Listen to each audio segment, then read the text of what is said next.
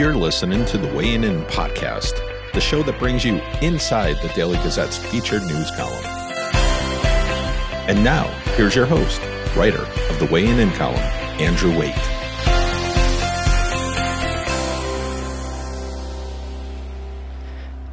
I own a Stewart's beanie and I wear it often.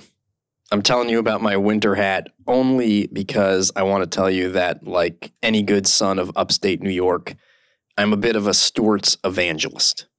And I even wrote a column about my love for Stewart's last holiday season. But this week, frankly, the entire Stewart's brand got called into question for me. As you've probably heard, the chain of more than 350 convenience stores in New York and Vermont announced that this week that it was closing an Albany location, a legacy non-gas store at the corner of Manning Boulevard and Central Avenue in Albany. And for the first time in the company's history, the closure wasn't about money, but it was instead about crime. And the company issued a press release citing an uptick of theft and robberies and threats of violence that made the store too dangerous to operate, according to the company. And I think a lot of people took this news and said, wow, if even Stewart's, a staple of the community, can't stomach it, things must be pretty bad. And to be honest, I was set to write a column that said as much. But then the more reporting I did and the more reporting I read from others, I, I just started to think differently about how to interpret this closure. Because no one is doubting that the Beverwyck and West End neighborhoods have their problems. I live not all that far from there down Manning Boulevard. We skate at Swinburne Park in winters. There's crime, homelessness, drug use. It's a serious problem. But if Stewart's were truly interested in investing in communities as their brand purports, they could have stayed. They could have continued to be a community partner. As Stewart's president Gary Dake told me, the store that closed Thursday was actually a profitable store. But they closed it because they said crime was getting worse. And protecting employees, absolutely Im- important. And on the one hand, it's admirable that this that Stewart's would put employee safety over profit. But they were saying that crime was getting worse when in actuality police data show that there have been no reports of violent incidents this year compared to four reports of violent incidents and three robberies last year. So people in the neighborhood kind of felt like things still there's still a long way to go, but there's no reason to abandon ship here. And Albany Common Council's 11th Ward District Representative Alfredo Balarin he said they had a conversation. He, along with people in the mayor's office, the, the Albany Police Department, and Stewart's officials, they had a meeting at the very Stewart's, the Central Avenue Stewart's, last summer, and talked about how to keep the store open. And out of that came uh, plans for creating a portal in which Stewart's would have uh, better would have a way to report nonviolent crimes and have better communication with the police. But instead, Stewart's chose to leave. And I was able to talk with Gary Dake about this, and I'm going to play you that interview. Um, but there's what I wanted to point out there was something that stuck out to me from that interview. And it's with this closure, with Stewart's closure, it's now part of a rash of closures in the neighborhood most recently, the ShopRite on Central Avenue is one of the five Capital Region locations that's closing imminently. And with that closure, you now have grocery stores going and Stewart's leaving. There was a pharmacy that left. And it's all toward possibly creating a food desert or exacerbating the existence of a food desert.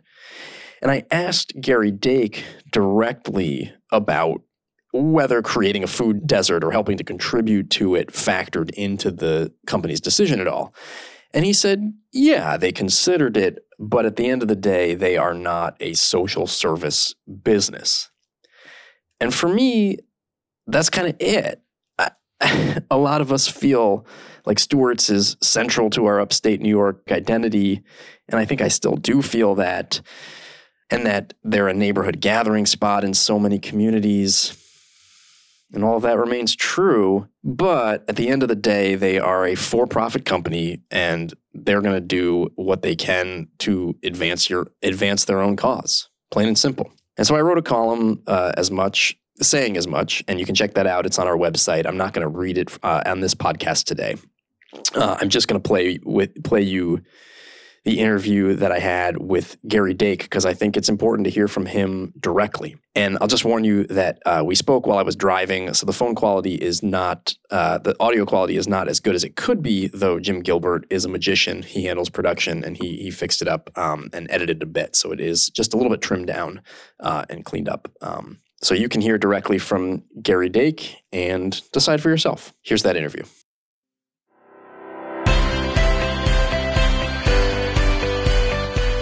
You're listening to the Weighing In podcast with columnist Andrew Waite.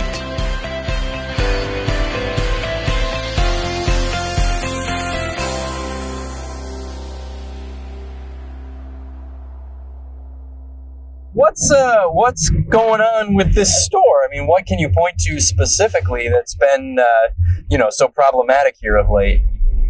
Well, yeah, it, it's a it's a whole variety of things. I mean, we're not we're not strangers when it comes to stores in inner cities. And sure, it, has been really interesting as you look at um, you know Henry Johnson Boulevard store in Albany, yeah, uh, Brandywine in Schenectady, Court Street in Utica. They're all in what people would consider to be tough neighborhoods, but usually in, in those three situations in particular, and there are others, um, you know, even though that the neighborhoods are not what you know, are, are, considered to be great neighborhoods. There's enough of a neighborhood culture that people kind of watch out for the store a little bit. Yeah. And, you know, they'll, they'll just try to, you know, keep the bad actors in check a little, you know, but as for whatever reason, and, and the Manning Boulevard shop, um, it just was becoming a never ending sea of, and a lot of it was little stuff. I mean, uh, there were the, the big cases where, you know, a couple weeks ago I got an email of a, a guy came in and just started loading up a duffel bag with product. So, you know, the, the behind the counter, the partner says, hey, you got to put that back. I mean, yeah. and the guy throws a pot of coffee at him. Oh, wow. I mean, I mean that, that that kind of stuff. When you get to that level, I mean that's that's not fair to the. You know, I've got a lot of great people working in these stores, and sure. you know, they don't deserve to be treated that way. And you know, it's, you know, items like that were just becoming more and more prevalent. And you know, the, the, the city of Albany, they, they gave it a a good shot. Um, you know, they, um, you know, we, we worked with the mayor's office, we worked with the, you know, the city council, and we worked with the police department. And, yeah, and I, you know, I give them credit for trying, but I don't, I don't know what the the route is, but that, you know, that neighborhood just is, um, you know, it's just becoming just hard to manage and, it's just not fair to the you know ask people to go work in that environment. So what specifically like how specifically were you working with the city police department and the mayor? Like what were some of the specific strategies that were tried or um, you know, they, they tried to give us, I mean, the, the police department in Albany has got a tough job, you Yeah. know, and I can't, you know, and we had some, you know, my staff, I wasn't in the conversations personally, but my staff and the, you know, representatives sat down and, and talked about, um, you know, giving us you know good ways to communicate when there are problems that they could deal with. Um, you know, another they gave us a way to report you know non-violent, non-immediate crimes. If we have if we had shoplifters, we could you know they gave us a, a portal to be able to put the information in so that they could pursue it when um, you know when it, it worked for them. Um, you know, you know, I don't expect them uh, to have a police officer standing inside the shop or coming every time we have a shoplifter. There are bigger problems than that in the city of Albany. I, I totally understand that, but um, so you know, I don't I don't deserve special treatment, but um, you know, and, you know, and I don't like I said, I don't have I don't have those problems to that magnitude at uh, the you know the other stores in Albany. So, um, And you know, it, it's not a city it's not a city of Albany Police Department problem. yeah. And do you have any sort of data, or was there a straw that broke the camel's back here? I mean, was that coffee pot incident kind of thing, or like? the, the, the coffee pot, we had been contemplating this for a while, and um, you know, it's you know, the coffee pot incident certainly accelerated my timeline a little bit. that was that was what I just said. All right, we got to pull the plug here. It was probably going to happen sometime, you know, after the holidays anyway. But uh, at that point, it was just enough. Enough. I don't want to get somebody hurt. Yeah. Um, and uh, I mean, uh, how just how has the store has the store been struggling financially too? Is that a piece of it? Um, you know, the, the, store's making money. It's not a top performer. It's a non-gas store. It's a, it's a you know, medium, probably a, probably a, you know, it's below average in total volume. Um, you know, but it, it was still making money. It wasn't. It wasn't a profit maximization move to close this store. Like, you know, we've had others that that's the reason we closed them is we simply can't you know, provide this the business has evolved. But in that store, it, it wasn't the money. It really, you know, even even if you um, if we were making, we weren't losing the money on on um, we were on uh, shoplifting because even after the shoplifting, we were still profitable. But um, it, it's yeah, there's, there's, let's say, let's put it this way, Andrew. There's, there are not many stores where I would trade um, a partner safety for um, you know more money on the bottom line. That's just that's a very short term situation. Have you ever closed a store because of crime before? Not that I, not in my 20 years at the helm. Um, so you know, I, I don't believe we have. Um, you know, there there've been. It's, it's usually for us. Most of our store closings are either we can no longer provide the service as we try to expand, or we find a better location. Uh, we built down the street from places before, um, but it's usually uh, either that or you know, lack of you know lack of profitability. And I guess with the press release, and this is what struck, I think, a lot of people, is just, you know, fairly explicit in terms of problems. And, and I guess uh, why why make the decision to be so explicit in the press release about crime uh, being the reason that this store is closing, rather than just saying we're, we're closing the store? Uh, yeah, you know, there, there's been a lot of conversation. I mean, obviously, given your profession, you follow the news, and there's a lot in the news about about this uh, this issue nationally. Um, you know, and you know, it, this is part of a bigger narrative, really, and you know, it, it's just sort of a um, you know an opportunity to you know get people talking about it and figuring out maybe maybe it'll be something that spurs somebody to come up with a solution. Yeah, and I mean, is there a way to like say, you know, it, what are the the problems tenfold different than, or you know, m- worse than at say the Brandywine store or something? Because obviously, at those stores, you must be also dealing with similar kinds of issues. I mean, at least to some degree. Yeah, if, if you think about any group of people, there's you know you've got the you know more or less a bell curve of you know people that are really nice and people that are really really you know unpleasant, and most of the people fall in the middle. And for you know, like I said, this shop there were just more people at the the wrong end of the curve. Yeah. And um, you know, I, I don't have stats. Yeah. This isn't something that was a there was some you know uh, you know quantitative formula to determine when Sure. to close the store based on you know how many how many people swore at somebody working behind the counter. Yeah. Um, but it, it had just become unrelenting, and as I said, when it when it got to the point where nobody wanted to work there, and, I, I don't mean to say nobody. There are Sure. people that still, you know, the, the, the, the folks that were in that store, um, you know, were troopers. But when get, trying to get somebody from another store to go there, Yeah. um, you know, it, but you get to the point you have to beg people to go pull a shift in that store. Mm-hmm. You know, that that tells you that, you know, it's you, you really shouldn't. You know, we we try to be a, a refuge and a fun place to go, Yeah, a pleasant totally. place to be, Right. and you know, yeah, it, it just wasn't happening. Yeah. And wh- when was this decision actually made? Actually finalized? We made the final decision uh, probably two weeks ago. Oh wow. Okay. Okay. Is when we made the final decision. And when was that coffee pot incident? It was right before that. Yeah. Okay. Okay. so that really was that really was just like It, was- it was yeah. it was the it was the straw that broke the camel's back. We'd had a lot of discussions about it because we go through. I mean, we're we're running a business. We go through and uh, have a conversation about once every three months about are there stores that you know we should we should take a look at closing and Sure. are there new real estate opportunities that because sometimes you build a new store and it, it puts an old store out of business. And when we opened, you know, um, you know McClellan and uh, you know in, in Street in uh, in Schenectady, a lot of other Schenectady stores lost business to it. I mean Mhm. that's what happens when you infill. And Mhm, you know we haven't had to close anybody there, but we're we're certainly going to be watching every other store nearby to see how it gets affected. And yeah. you know, so there's a, there are regular discussions, and Yeah. you know this one just kept coming up. And then the one thing I wanted to ask about is, you know, I mean, part of what people love about Stewart's is that it's, you know, it's it's it's a one-stop shop. I mean, you can get eggs, you can get milk, you can even get fresh produce. Like, you know, I mean, it's not not, not the supply of the grocery store, but still.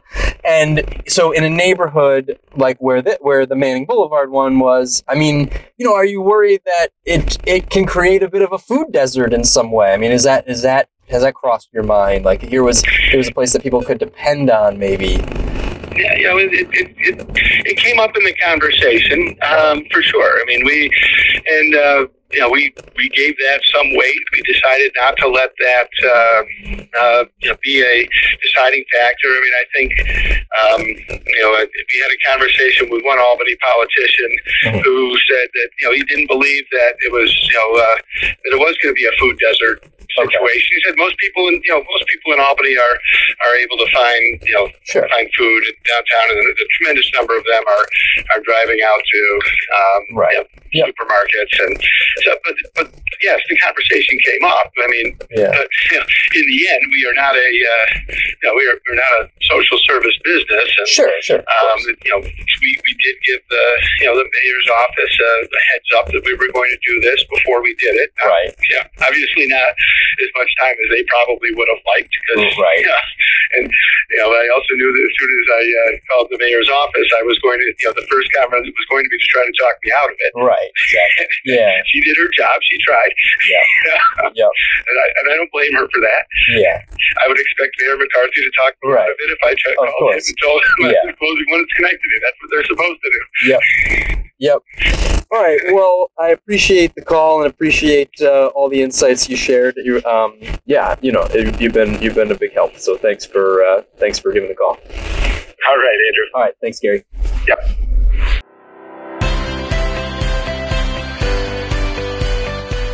You're listening to the Weighing In podcast with columnist Andrew Waite.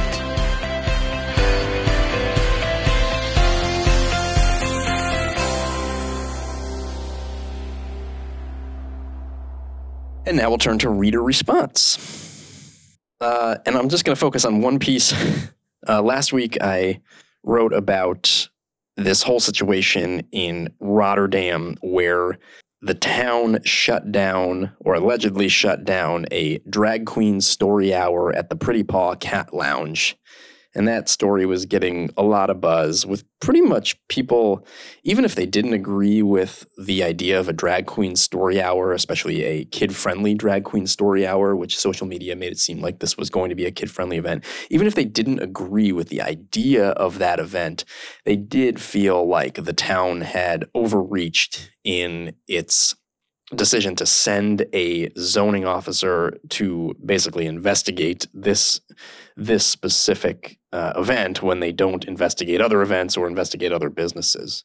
And so uh, the, the responses were generally um, expressing dismay uh, toward toward the town. And some people just wrote "Bravo," got some thumbs up. But here's just I'll share a couple uh, more detailed responses. This is from Lois in Niskayuna. She wrote, Andrew, you have a unique way of making me really think deeply about my beliefs and feelings. I love that about your writing. I so appreciate the facts that you present. I think instilling fear is the way to manipulate and divide people. Unfortunately, it seems to be working well in many different scenarios. Thank you for your well investigated journalism that makes me evaluate and re-evaluate my thoughts and feelings. I, will, I expect you will be getting a lot of reactions to this article. I hope it made people think before reacting. Thank you. And then from Bob in Princetown, uh, says he typically enjoys the the column. I had, and then he writes, I had somehow missed the kerfuffle over the drag queen story hour at Pretty Paws. I live in Princetown on the Rotterdam border, and apparently I need to get out more. I think your column could be summed up in one of your beginning sentences. And that sentence is, but one thing's clear the situation reflects exactly what happens when local officials succumb to the culture wars. And Bob writes Rotterdam has a long history of spirited politics, but the last few years have really made me wonder. When Joseph Mastroianni, noted for his incendiary social media postings on 9 11 and COVID and disdain for masks, was elected, I knew he had entertainment potential. When he persuaded the town board to vote 4 0 to fund an election audit, I was impressed by his leadership skills and powers of persuasion. Clearly, an energetic reporter could find considerable story material just by following him around. More seriously, I'm saddened to see this drag queen nonsense taking root in our area. As a retired librarian, I've been following with increasing alarm the story of the disaster at the Rockwell Falls Public Library in Lake Luzerne after a proposed drag queen program and the ensuing fallout. Most of the staff quit, the library is closed, and some of the board resigned. I've told some of my colleagues you know, we could be next. Looks like I was more right than I knew. Keep up the good fight. That's it for this week's episode of the podcast. No episode next week with Thanksgiving happening. Thanks to Aaron Pelaya, who handles marketing for this podcast, and to Jim Gilbert again, who does wonders on production. I'm Andrew Waite. Take care.